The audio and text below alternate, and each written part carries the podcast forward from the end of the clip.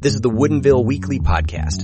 The Woodinville Weekly is a community newspaper serving the North Shore area since 1976. We're proudly locally owned and operated. To read more in-depth stories, visit woodinville.com. To make sure that you never miss an episode, subscribe to the show on Apple Podcasts, Spotify, or wherever you get your podcasts. This is the Woodinville Weekly Podcast for January 26th, 2024. This week on the podcast, Empowering Strides, a labor of love, waste reduction resolutions for 2024 and events this week. Empowering Strides, a labor of love. Less than 10 miles outside of Woodinville lies the headquarters of Empowering Strides, a nonprofit that teaches therapeutic horsemanship to neurodivergent youth. Empowering Strides comprises multiple volunteers, one instructor, five board members, a few horses, and 25 students with a waitlist of 18. It teaches lessons five days a week, helping participants grow in self, awareness, leadership abilities, and confidence among other valuable lessons and skills. The impact this program leaves on its participants cannot be overstated. It's really helped him gain an opportunity to be social in a natural way, and he really enjoys animals, so it's given him some responsibility to interact and show respect for animals and kind of work with the animals as well as people, said Alicia Littlemore, the mother of a participant of the program. Littlemore's child Luke has been a participant of Empowering Strides for the past three years. Before he joined the Empowering Strides program, Luke was involved in a different horse riding program that was not geared toward people with disabilities.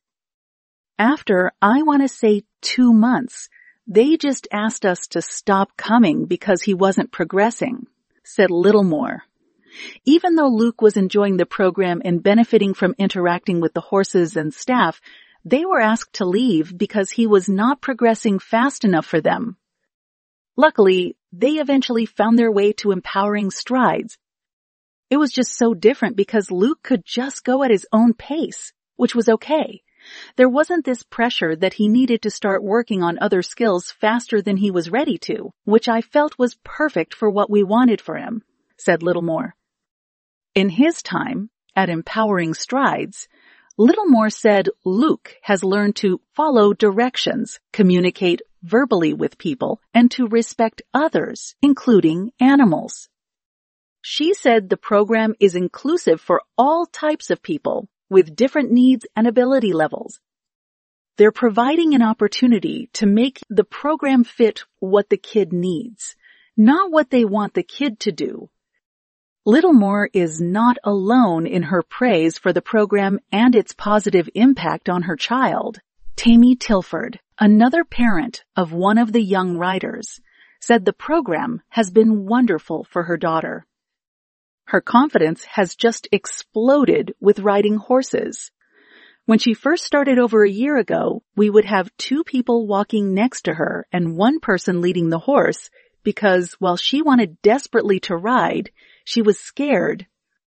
Tilford went on to say that over time, her daughter has been able to work through this fear and now rides independently. She's gained so many skills and so much confidence in wanting to try new things on the horse. It's been truly amazing to watch. This program is the only one of its kind in the Puget Sound region. It is unique in that it focuses on the benefits of horsemanship on mental and cognitive health and function. In 2008, the future founder of Empowering Strides, Laura Gorster, was hit head on in a severe vehicle collision. In the aftermath of this trauma, she struggled with mental health and PTSD. My motivation to actually go do things again was horses, she said. Having ridden horses since she was eight, she found refuge and healing in riding. Horses just know when you're having a bad day and don't judge you, she said. At the barn, I felt normal again.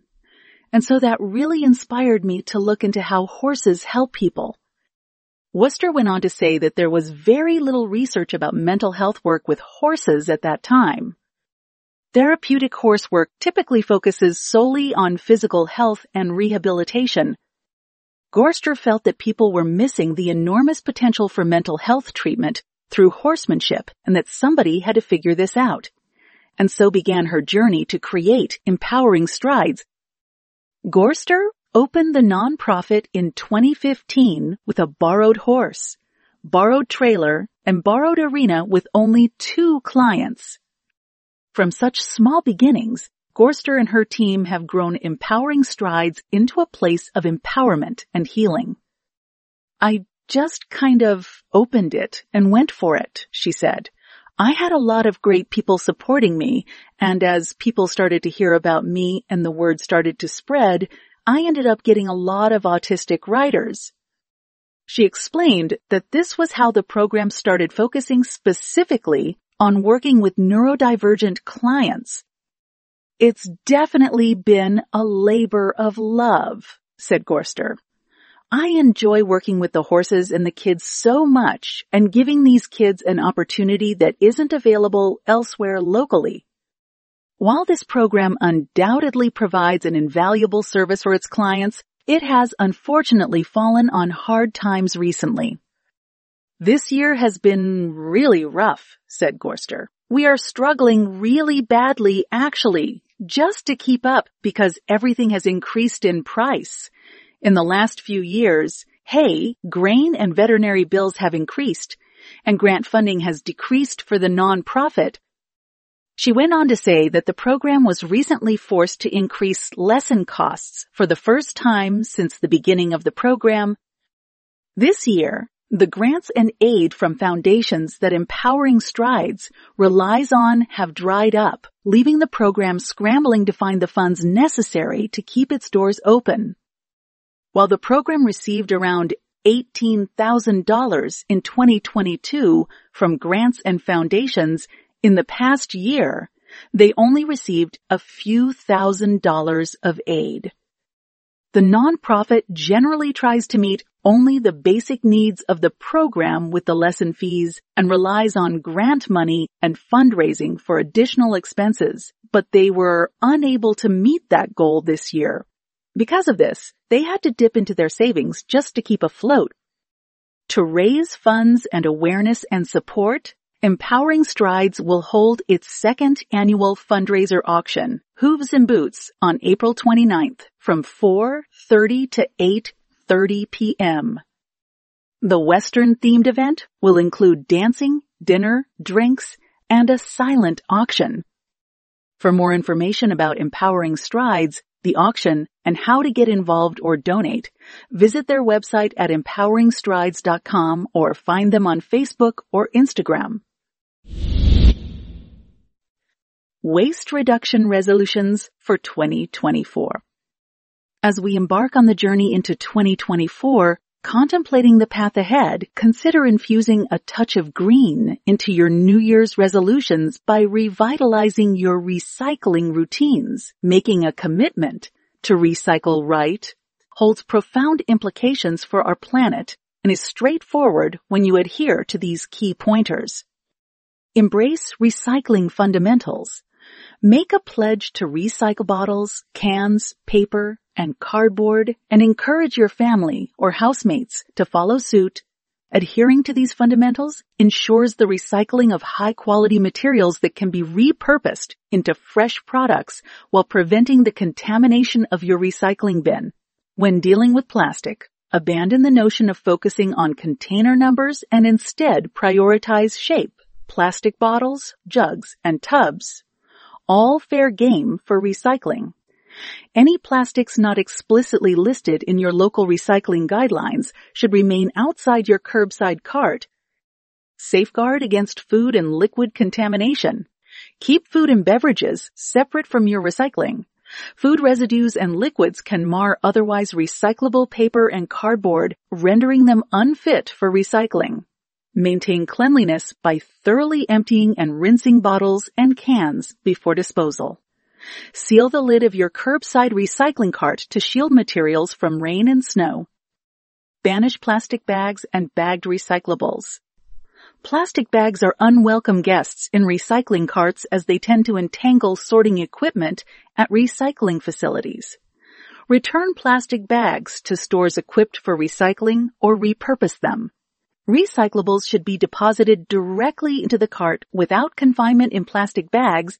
This practice ensures the accurate identification and sorting of recyclables at recycling centers a pivotal step in delivering materials to the appropriate manufacturers for transformation into new products. Seek clarity when in doubt. When unsure of an item's recyclability, abstain from haphazard disposal. Consult the WM website. If uncertainty persists, it's preferable to consign the item to the garbage to avert the risk of contamination spreading to other recyclables. Leave single-use products behind in 2023.